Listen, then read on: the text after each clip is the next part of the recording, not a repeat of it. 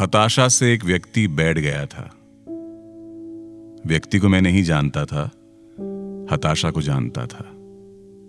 इसलिए मैं उस व्यक्ति के पास गया, मैंने हाथ बढ़ाया।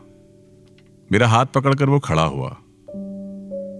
मुझे वो नहीं जानता था, मेरे हाथ बढ़ाने को जानता था। हम दोनों साथ चले। दोनों एक दूसरे को नहीं जानते थे। साथ चलने को जानते थे। विनोद कुमार शुक्ल।